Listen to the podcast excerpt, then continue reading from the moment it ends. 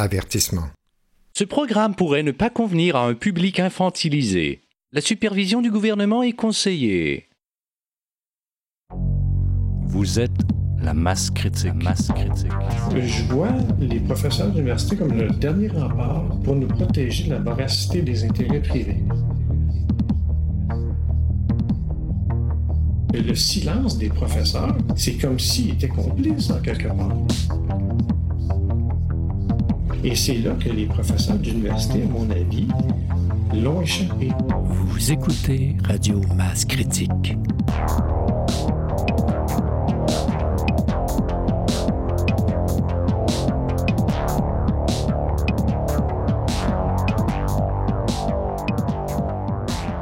Salut Masse Critique. Aujourd'hui, 2 août 2022, on vous présente la première de trois parties d'une entrevue que mes collègues, Jocelyn et Stéphane Côté, Salut Nicolas. salut messieurs, Salut. ont réalisé avec Patrick Provost, un des rares scientifiques québécois qui a eu le courage d'exprimer ouvertement une opinion scientifique concernant les risques des injections COVID sur les enfants, qui va à l'encontre du narratif du gouvernement. Oui, le professeur de l'Université Laval et chercheur Patrick Provost nous a accordé une longue entrevue et on le remercie pour son éclairage. On est revenu, bien entendu, sur la saga de sa suspension et du retrait de sa lettre au Journal de Montréal, mais il nous entretient aussi de la censure et des pressions que subissent les professeurs d'université et les chercheurs. Il questionne le narratif dominant sur la pandémie et la vaccination de masse contre la COVID avec des injections d'ARN messager expérimentales, plus particulièrement quand il s'agit des enfants. Il questionne l'étiquette de complotisme apposée à tous ceux qui mettent en doute les arguments et les raisonnements qui soutiennent ce narratif. Il questionne le statut des médias. Il questionne les contrats que les gouvernements ont signés avec les fabricants des injections COVID, le contenu de ces injections, entre autres sujets. Donc, on peut dire que Patrick Provost fait vraiment le tour des questions qu'on est en droit de se poser sur toute cette crise sanitaire depuis maintenant plus de deux ans.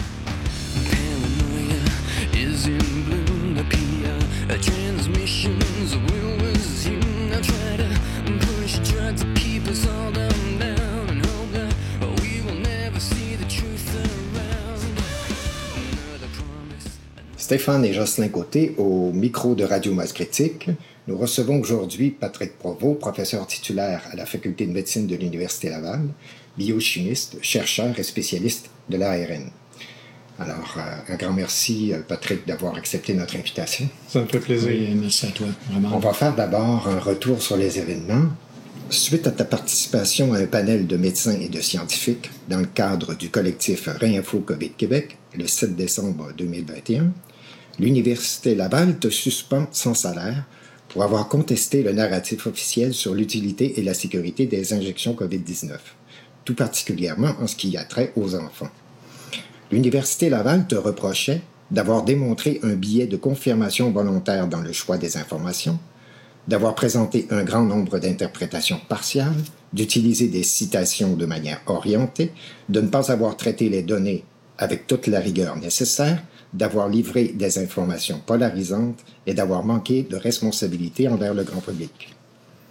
Toutes choses qui, comme tu le faisais remarquer à l'émission de Théovox du 21 juillet dernier, s'appliquent plutôt aux instances gouvernementales, aux experts de la santé publique, aux experts de plateau et aux médias.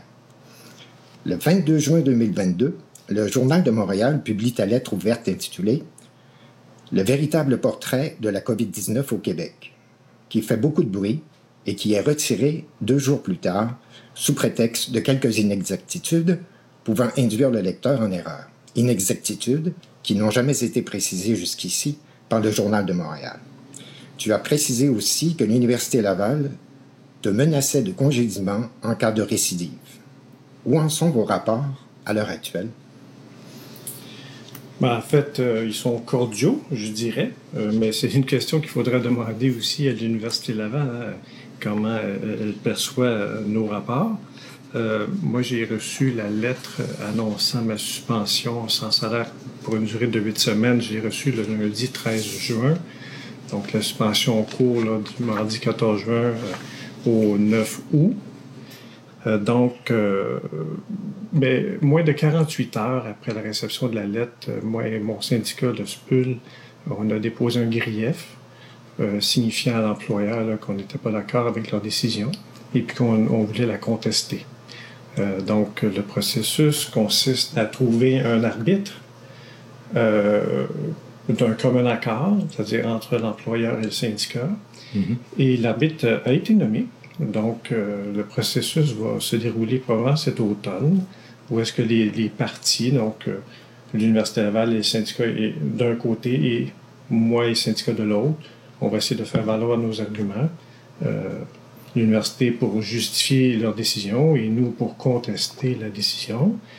Et euh, ensuite de ça, ben, l'arbitre va rendre une décision, savoir si l'Université Laval avait raison ou non de m'imposer cette euh, suspension-là. Euh, Excuse-moi, mais est-ce qu'ils vont te réintégrer en attendant? donc, euh, ben, c'est ça. Donc, moi, je prévois retourner au travail le 10 août. Donc, j'ai quatre étudiants au doctorat là, qui sont laissés en suspens, là, qui sont laissés seuls au laboratoire. Donc, j'ai bien hâte de les retrouver. Euh, et puis, de tout simplement continuer à faire euh, mon travail, hein, c'est-à-dire euh, faire ma recherche sur la RAN. On a des projets en cours qui sont financés. On a des étudiants dont il est important pour moi que j'assure la supervision et l'avancement des projets de recherche hein, qui sont financés par le gouvernement. Donc ça, c'est des tâches là, dont je vais continuer de m'acquitter. Euh, maintenant, c'est certain que dans la lettre m'annonçant la suspension, l'Université Laval a, mentionné le fait que, euh, en cas de récidive, je m'exposais à des sanctions disciplinaires plus sévères, pouvant même aller jusqu'au congédiement. Euh, donc, ça, c'est comme dans une, dans une perspective de gradation des sanctions. Donc, habituellement, euh, un professeur peut être sanctionné, puis là, les sanctions vont être de plus en plus sévères, et puis euh, pouvant éventuellement mener au congédiement. Ce qui serait euh, plutôt très inhabituel. C'est pas courant qu'on voit un professeur comme ça se faire congédier. Parce que euh, les, les professeurs ont bénéficié de cette liberté universitaire. Donc, j'aimerais ça faire la distinction entre liberté, parce qu'il y a plusieurs libertés hein, dont on parle. Donc, la liberté d'expression, qui est vraiment la liberté dont tout le monde, tous les citoyens bénéficient. Évidemment, ça dépend de la tribune qu'on leur donne. Donc, si ils peuvent seulement parler à une personne, ils ont une liberté, mais, mais comme nous sommes toutes limitées. Euh, et on a la liberté universitaire qui, elle, euh, c'est c'est d'elle que bénéficient les professeurs d'université, c'est-à-dire on a une liberté, donc on est employé de l'État euh, par l'intermédiaire de l'université, et on bénéficie de la liberté d'enseigner, de chercher, de communiquer et de s'engager aussi euh, dans la communauté euh, pour faire profiter justement nos connaissances, notre expertise, nos analyses, notre pensée critique. Et euh, c'est exactement ça que, que, je fais, que j'ai fait, que je fais depuis 2001, que- depuis que je suis à l'Université Laval, et euh, que j'ai fait le 7 décembre 2021. C'est pourquoi on, on me fait ces reproches-là. Donc, l'université n'est rien sans ses professeurs. Donc, pas de professeur, pas d'université. Et moi, ce que je considère important ici, c'est que euh, la liberté universitaire, ça, je pense que c'est une notion que les gens, qui est important pour les gens de comprendre parce que c'est une notion qui est à la base, euh, le fondement du bien commun. Parce que les professeurs d'université bénéficient d'une, indépendance, si on veut, euh, d'esprit et de travail. Euh, et, et- et plusieurs euh, continuent d'être indépendants, libres de tout conflit d'intérêts, outre la, capaci- la, la capacité pour eux de démontrer de l'intérêt envers le bien commun et de protéger le bien-être de la santé des populations. Euh, donc, je vois les professeurs d'université un peu comme le dernier rempart pour nous protéger de la voracité des intérêts privés. Et euh, dans, les, dans la dernière année, j'ai écrit trois, quatre lettres d'opinion dans les médias, justement, quand même assez, euh, assez critiques envers l'Université Laval, justement, en lien avec les conflits d'intérêts. Euh, fortement subventionné l'université là, par des compagnies pharmaceutiques. On a vu passer, euh, on a vu que Qu'il y avait des Pfizer, il y avait aussi euh, Moderna, qui était impliqué dans les investissements à l'Université Laval. Exact. Donc, euh, c'est c'est- c'est- en fait c'est le sous-financement du système d'éducation des universités québécoises qui ont fait que les universités, pour arriver à équilibrer leur budget, se sont tournées vers le privé, vers le secteur privé, pour aller chercher les sommes dont, elle a besoin pour équilibrer ses budgets. Et euh, ce faisant, ben, elle s'expose euh, à, l'influence euh, des intérêts privés. Et donc, ça peut amener à compromettre l'indépendance euh, ou la liberté de ses propres professeurs. Donc ça, c'est un danger auquel j'avais alerté la population l'an dernier dans quelques lettres d'opinion. Euh, moi, je pense que euh, l'université euh, est un lieu de débat et, et- et devrait justement catalyser les débats dans notre société. Pourquoi? Mais parce qu'elle regroupe des professeurs avec toute une gamme de connaissances et d'expertise qui couvrent toutes les activités de la société qu'on retrouve dans la société. Et donc, on a des, des experts indépendants qui peuvent, qui doivent, à mon avis, se prononcer ou s'exprimer publiquement sur les enjeux de notre société. D'autant plus que dans ce, dans, qu'on vit depuis deux ans et demi, euh, je pense qu'il est important pour les profs d'université de venir descendre de leur tour d'ivoire et de s'exprimer sur la place publique parce que euh, moi, j'ai un retour d'un collègue qui me dit, un sociologue qui me dit euh, Ben, écoute, Patrick, je suis pas d'accord avec toi. Et puis là, on, on- on- on- on regardera la société euh, comme elle sera euh, à la fin de la crise. Mais ça, ça, venait d'un professeur de sociologie. Et puis moi, c'est tout à fait le contraire. C'est comme la société est en train de, de vivre un grand chamboulement, le plus grand de, de- en tout cas de, de, de mon époque, là, de- depuis que je suis né. Oui. Et puis, les professeurs restent dans leur tour d'ivoire, ils regardent le train passer, puis je me dis, bordel, est-ce qu'il y en a qui vont sauter dans le train? Est-ce qu'il y en a qui vont prendre le micro, prendre le crayon, le clavier, puis qui vont s'exprimer, puis partager leurs préoccupations? Parce que ce, que, ce qui m'inquiète, c'est que le silence des professeurs, c'est comme s'ils étaient complices en quelque part.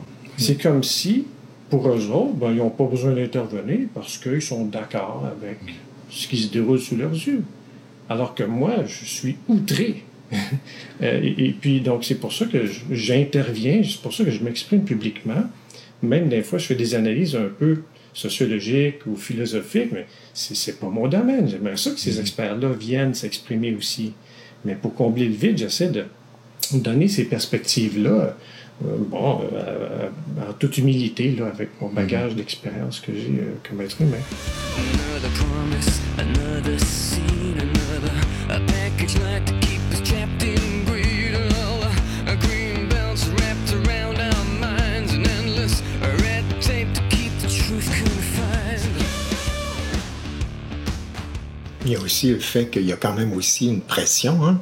Euh, il y en a certainement que c'est le cas que, bon, ce qui se passe euh, les trouble pas, mais il doit en avoir que ça les trouble et qui ont, euh, qui ont peur de perdre leur emploi aussi. Ben, regardez, avec la suspension dont j'ai fait l'objet, c'est évidemment un signal très fort. Ça veut dire qu'aux professeurs, euh, fermez-la, sinon vous, vous serez sanctionné. Et ça, c'est sans équivoque. Euh, Regardez ce qui est arrivé à Patrick Provost. Exact. Donc, la ministre McCann est intervenue, mais à mon avis, très mollement. Elle a tout simplement rappelé la pertinence de la loi, mais euh, son intervention n'a absolument rien changé à la situation. Donc, et puis, si l'Université Laval a encore un an pour mettre la politique euh, qui est indiquée là, dans la loi 32 sur la protection de la liberté universitaire, s'il faut attendre encore un an, Il va s'en passer des choses. il va s'en passer des choses et puis il, il va être trop tard. Donc moi, ce que je déplore, c'est que la situation actuelle, qui est malsaine, hein, un genre de, de censure euh, imposée par l'Université Laval, mais je crois que le gouvernement est pas loin derrière, euh, ça fait en sorte qu'on on empêche toute voix dissidente ou critique des décisions du gouvernement. Et puis pourtant, je- depuis le début de la pandémie, j'ai à chaque jour de nouvelles critiques par rapport à la gestion, par rapport aux mesures, par rapport à plein de choses qui sont pas faites euh, trop d'accent mis sur trop de choses ou euh, des choses qui sont mal faites. Donc, je pense que c'est important d'avoir un regard indépendant et continuellement critique de, de- de tout ce qui se décide, en fait. Ce serait, c'est la responsabilité, en fait, des universitaires. C'est leur responsabilité de faire ça. C'est pas un, véritablement juste un choix. C'est, c'est vraiment une responsabilité qu'ils ont d'exprimer, euh, suivant leur discipline, euh, un sens critique par rapport à ce qui se passe actuellement. Ben oui, tout à fait. Tout à fait. Et puis qu'ils soient pour ou contre, euh, moi, ça m'est égal. Mais moi, je veux les entendre. Je veux avoir leur lumière pour nous éclairer là, dans cette période sombre. Oui, qu'il y ait enfin un, un débat, là. Ben, euh, comment veut-on que la vérité émerge? En l'absence de débat? Exact. ou en censurant des scientifiques qui osent avancer des arguments ou des questionnements qui sont par ailleurs tout à fait légitimes. Euh, D'ailleurs, dans le texte que j'avais publié dans, dans le Journal de Montréal de Québécois, j'en ai soulevé une vingtaine de questions. Et on attend toujours les réponses. hein. Et pourtant, c'est toutes des questions qui, pour moi, euh, font du sens et demandent à être répondues. Euh, c'est des informations que le public devrait être en mesure de, de- de- de connaître pour justement. euh, Parce que ce que, je, ce que je trouve depuis le 13 mars 2020, c'est qu'on a infantilisé la population. hein. On, est dans les directives. euh, bon, rester confiné, demeurer à la maison, porter le masque. Donc, on est vraiment très directif plutôt que d'être informatif et de, de- et de d'outiller les gens avec des informations qui vont leur permettre de prendre les meilleures décisions pour eux-mêmes et pour leur entourage. Donc, dans le cas des vaccins, seule, seul message qu'on entend, essentiellement, c'est fait- allez vous faire vacciner, Oui, allez recevoir votre booster, c'est ça. alors que on devrait être exposé également à, à de, à l'information concernant les risques. hein. Oui. Parce que c'est là que, en médecine, le rapport risque-bénéfice euh, de tout traitement est, est absolument essentiel. Mm, Et puis là, avec le vaccin, tout ce qu'on fait, on en fait la promotion Oui. Et on occulte les risques, on fait comme s'ils n'existaient pas, ou on les diminue en disant que de toute façon, une myocardite, ça guérit, c'est pas grave, ça va passer. Effectivement. Mais je suis désolé, mais les myocardites, on ne sait jamais comment ça évolue. Et puis moi, ce que j'ai vu, c'est que les myocardites, suite à la vaccination, sont plus fréquentes que lors de l'infection. Mhm. Et que leur, évolution pathologique est différente aussi. Donc, il y a vraiment, tu sais, on nous présente des images, des messages de blanc ou de noir, alors qu'on est constamment dans les tons de gris. Je comprends que pour véhiculer des messages auprès de la population, c'est important que les choses soient claires. Mais il faut quand même admettre là, que la science évolue, la pandémie évolue, et puis que les mesures qui étaient mises en place à un moment donné, ben, si la situation évolue, il est important de prendre, de changer les mesures, de prendre les décisions pour adapter les mesures à la situation du moment. Euh, puis actuellement, ou en, tout cas pendant une bonne partie de la pandémie, les décisions politiques ont été à la traîne de la science et des, et des données publiques. Euh, quand on a vu que le, euh, que le variant Omicron était, somme toute, bénin, il est apparu en Afrique en premier, on, on voyait déjà, on savait qu'il était pour être bénin et très contagieux. Quand il est arrivé ici, il n'y a rien de tout ça qui a changé. Et donc, ça s'est propagé comme une traînée de poudre. On nous annonce que 2-3 millions de Québécois seraient déjà infectés, alors que euh, donc la population avait bénéficié d'une vaccination naturelle euh, à une vitesse fulgurante, plus vite que, le- que Big Pharma aurait pu le faire. Et puis, euh, ben c'est ça. Donc, et puis suite à ça, on aurait dû réaliser que finalement, la population, une bonne partie de la population est déjà immunisée. Et ça, ça m'amène sur le, sur le dossier de l'immunité naturelle. Elle existe, cette immunité naturelle-là. Elle n'a pas disparu des Elle a été niée, en fait. hein.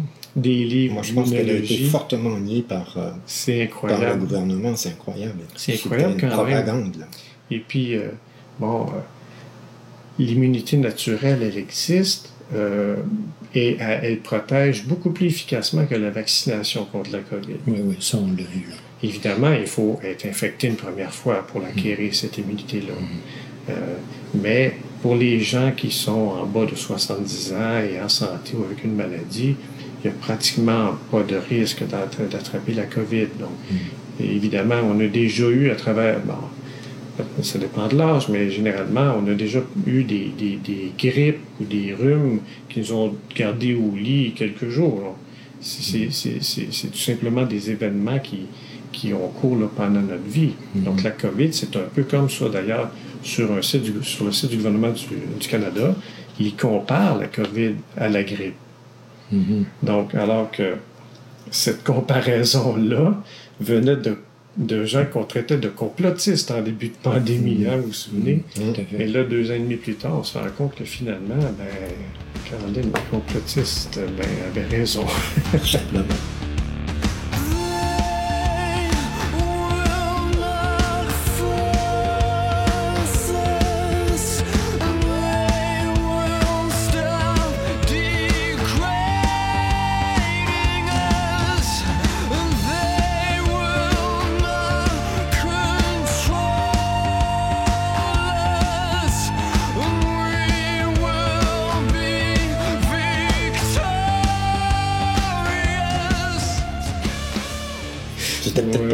complotistes, au fond. Ben, moi, ces étiquettes-là, là, je déteste parce que ça, ça l'empêche les débats. Euh, quand, quand une personne appose une étiquette sur une autre, tout d'abord, un, ça, ça, ça démontre un manque de respect profond. Euh, ça incite pas l'autre à l'ouverture. Ça incite pas l'autre à s'exprimer non plus.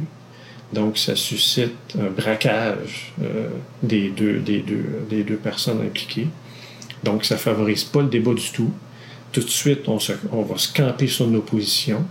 Un va euh, continuer d'étiqueter l'autre. L'autre va essayer de justifier qu'il n'est pas étiqueté. Alors, le débat va tourner autour de l'étiquette. Ce ne sera pas un débat de contenu. Ce ne sera pas mené de, bonne foi. Donc, moi, les étiquettes, euh, j'élimine. Euh, les gens qui m'adressent des étiquettes, je ne les considère pas. Pour moi, euh, Ça fait partie aussi du jeu politique, en fait, depuis euh, un siècle. hein. On pose des étiquettes à l'adversaire pour euh, faire un discours assez, euh, assez punché. On va lui poser une étiquette pour lui euh, pour l'empêcher, en fait, euh, d'acquérir la faveur publique, d'avoir des avantages. discrédité. Exactement, c'est une, c'est une lutte constante.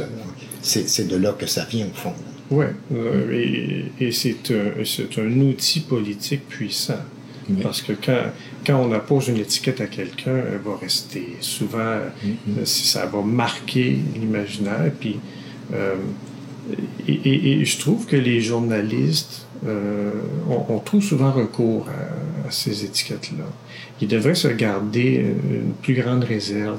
Ils devraient faire preuve de plus de, de rigueur, de, de, de, de justesse et de droiture, de, de rapporter les faits, de laisser de côté euh, une trop grande subjectivité, je dirais. Euh, D'ailleurs, les, les articles dont j'ai fait l'objet, les, les- on, on voit là, que le, euh, les, journalistes n'ont pas traité la nouvelle de la même façon. Mm. Certains, certaines avaient un peu plus de venin dans leur clavier. Oui. Il y a toujours un biais. On, voit tout- on observe toujours un biais. Effectivement, il y a un biais. Et, euh, et quand j'ai montré euh, certains articles autour de moi, entre autres celui d'Isabelle Haché, euh, que je trouvais plutôt malhonnête, euh, je l'ai partagé autour de moi. Puis les gens qui me connaissent, ils m'ont pas reconnu, ils m'ont pas reconnu du tout là, dans cet article-là. Ok, ok. Et, et- et c'est inquiétant parce que il y a des millions de gens qui, qui lisent la presse, les journaux de Montréal et les médias de masse. Et ce qu'on montre à ces gens-là, à la population du Québec, c'est une image qui est déformée euh, de la personne que je suis. Si on parle de moi, là, dans ma situation. Donc, ils déforment la personne, ils déforment la situation. Ils, ra- ils rapportent seulement les éléments qui vont appuyer le message qu'ils veulent véhiculer. Et euh, selon les couleurs du média pour lequel ils travaillent, évidemment, euh, une une même nouvelle va être traitée différemment selon le média où il apparaît. Euh, et donc, euh, c'est ce traitement-là différentiel que je déplore. euh, Parce que ça ne donne pas euh, une image qui est vraiment fidèle de la réalité. Et là, ça fait en sorte que les journalistes et les médias créent une illusion d'une- ou déforment la réalité euh, pour en construire une qui leur sied bien et, et qui veulent véhiculer. Euh, donc, il y, a, il y a des biais, comme tu disais tantôt. Il y a un biais, là, puis ça, je le déplore euh, dans les médias actuels. Oui, puis je pense qu'on peut dire que les médias, d'une manière générale, très générale, ont abandonné leur mission de garde-fou. Euh, on voit depuis le début de la pandémie qu'il n'y a absolument pas de débat dans les médias. C'est toujours pour appuyer le gouvernement, c'est toujours pour appuyer le narratif. C'est- comme ça, là. Le, le quatrième pouvoir est disparu, malheureusement. Euh, J'ai vu passer sur les réseaux sociaux une illustration quand même assez forte où on voyait euh, le gouvernement à gauche, la population à droite et, et le journaliste, le média au centre avec le micro euh, vers euh, le gouvernement en, en lui- en le- en lui posant des questions au nom du bien commun, au nom de la population. Et donc ça, c'était la situation pré-pandémie. Là maintenant, ce qu'on voit, c'est que les médias se sont tournés vers la population avec un haut-parleur, puis ils font tout simplement véhiculer le message du gouvernement. Donc le, le- le rôle des médias a changé de manière totale. euh, totale là, Ouais, c'est une excellente image. de la Ouais. pandémie. Ouais, En fait, ils n'ont pas changé la définition euh, de leur travail, mais leur travail a complètement changé. Oui, et puis euh, Parce qu'ils n'ont pas, ils ont pas changé leur éthique. Moi, j'ai j'ai été lire leur, euh, leur code de travail, là, leur code éthique. Et comme il était avant, pourtant, tout a changé. Tout a changé, puis il faut pas se le cacher, là, avec euh, le financement des médias qui, avant la pandémie, hein, on se souvient là, que pendant plusieurs années, les médias ont eu beaucoup de difficultés financières. là. Le statut de la presse a changé, le devoir également. Donc, euh, l'environ- tu sais, l'écosystème médiatique était en difficulté financière avant la crise. Et puis là arrive la crise, et là, les gouvernements euh, financent euh, euh, Fortement. les médias là, avec des, des publicités et tout ça là, pour informer la population, donner leurs directives. Donc, c'est un genre de. Il y, a, il y a eu un financement direct et indirect des médias de cette façon-là.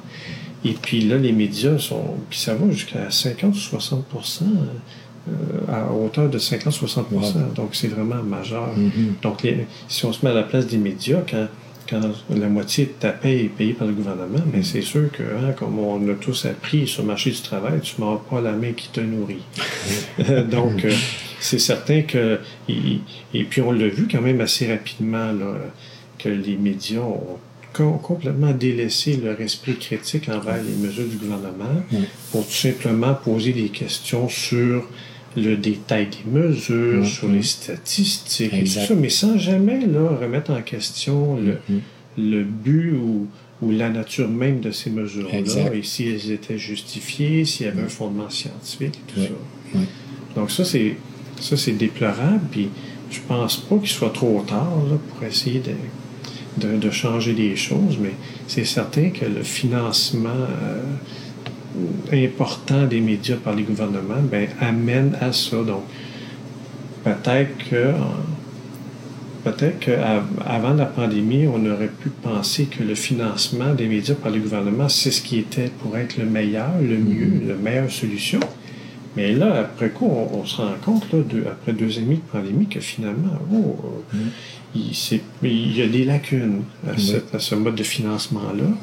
Et euh, moi, je pense que ça pourrait, en tout cas, euh, c'est peut-être idéaliste, mais peut-être trouver une façon pour que les médias soient financés de manière indépendante euh, via une entité quelconque, peut-être à définir, ou est-ce que le gouvernement mettrait des sous là-dedans?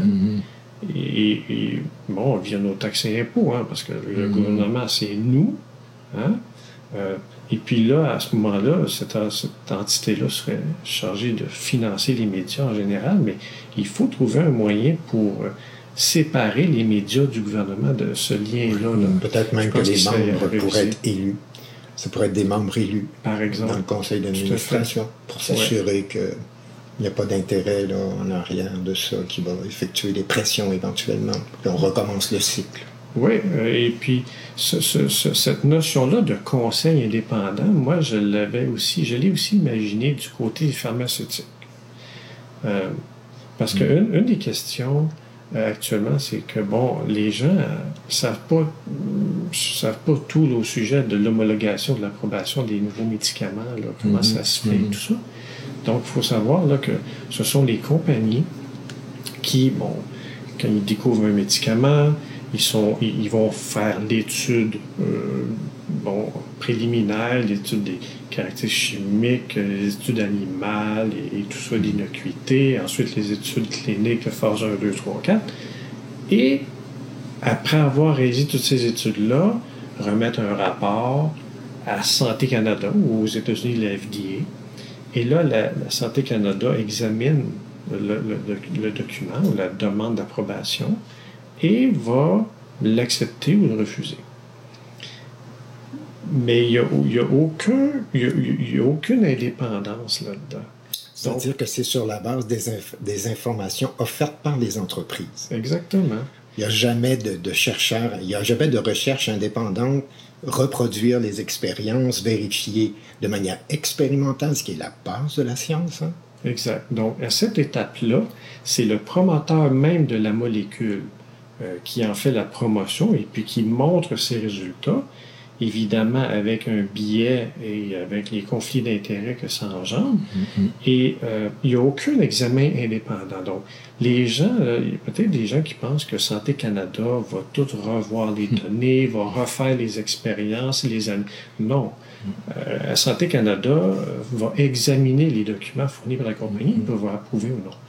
Donc, moi, mon idée pour un conseil indépendant, ce serait que, justement, que ce soit des scientifiques, des médecins, des chercheurs qui sont indépendants, donc euh, à, à l'intérieur d'un conseil, par exemple, financé euh, par les gouvernements ou je ne sais pas trop sous quelle forme, mais ces gens-là, ces experts-là, ce sont eux qui feraient l'analyse, qui feraient les expériences, les études de manière indépendante euh, et, et présenteraient ensuite ça aux, autorités des différents pays.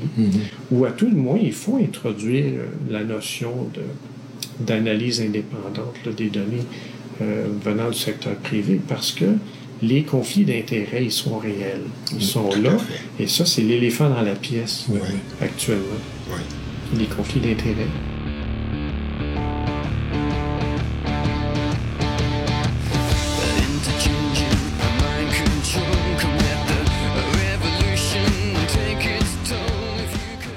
Les conflits d'intérêts euh, minent à peu près tout ce qu'on peut vivre dans notre société. Ouais. Euh, et je, je n'arrive pas à comprendre pourquoi aucun média de masse s'intéresse à la question.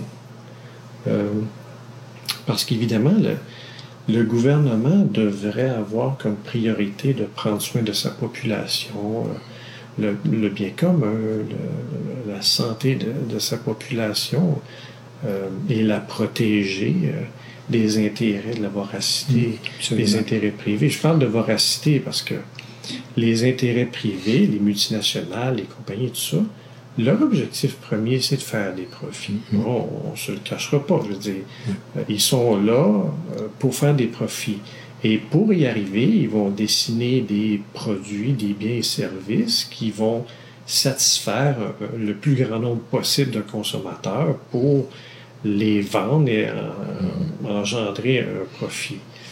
Euh, et là, avec la pandémie, ce qu'on a vu, c'est autant au niveau des, du matériel de protection individuelle que des tests, que des vaccins et tout ça, ben, on a des, des- compagnies pharmaceutiques qui exercent une, une très forte influence au niveau des gouvernements pour qu'ils achètent leurs produits pour protéger leur population. Donc, on a des gouvernements qui sont sous une forte pression de la population pour les protéger, mais sont aussi sous une forte influence des intérêts privés à, à acheter leurs produits pour protéger la population. Mais dans tout ce processus-là, il n'y a aucun expert indépendant qui est là pour veiller au grain. Mhm. Et c'est là que les professeurs d'université, à mon avis, l'ont échappé. Euh, je pense que Mhm. les professeurs d'université, avec leur indépendance, auraient dû être beaucoup plus vigilants, euh, s'assurer d'être là comme les gardiens de la société et justement s'assurer que tout soit fait dans les règles de l'art. là Oui, oui. et, et- et d'éviter que les conflits d'intérêts viennent qu'à euh, influencer les, les décisions du gouvernement pour aller même euh, vers des décisions qui pourraient porter préjudice à la population. Mhm.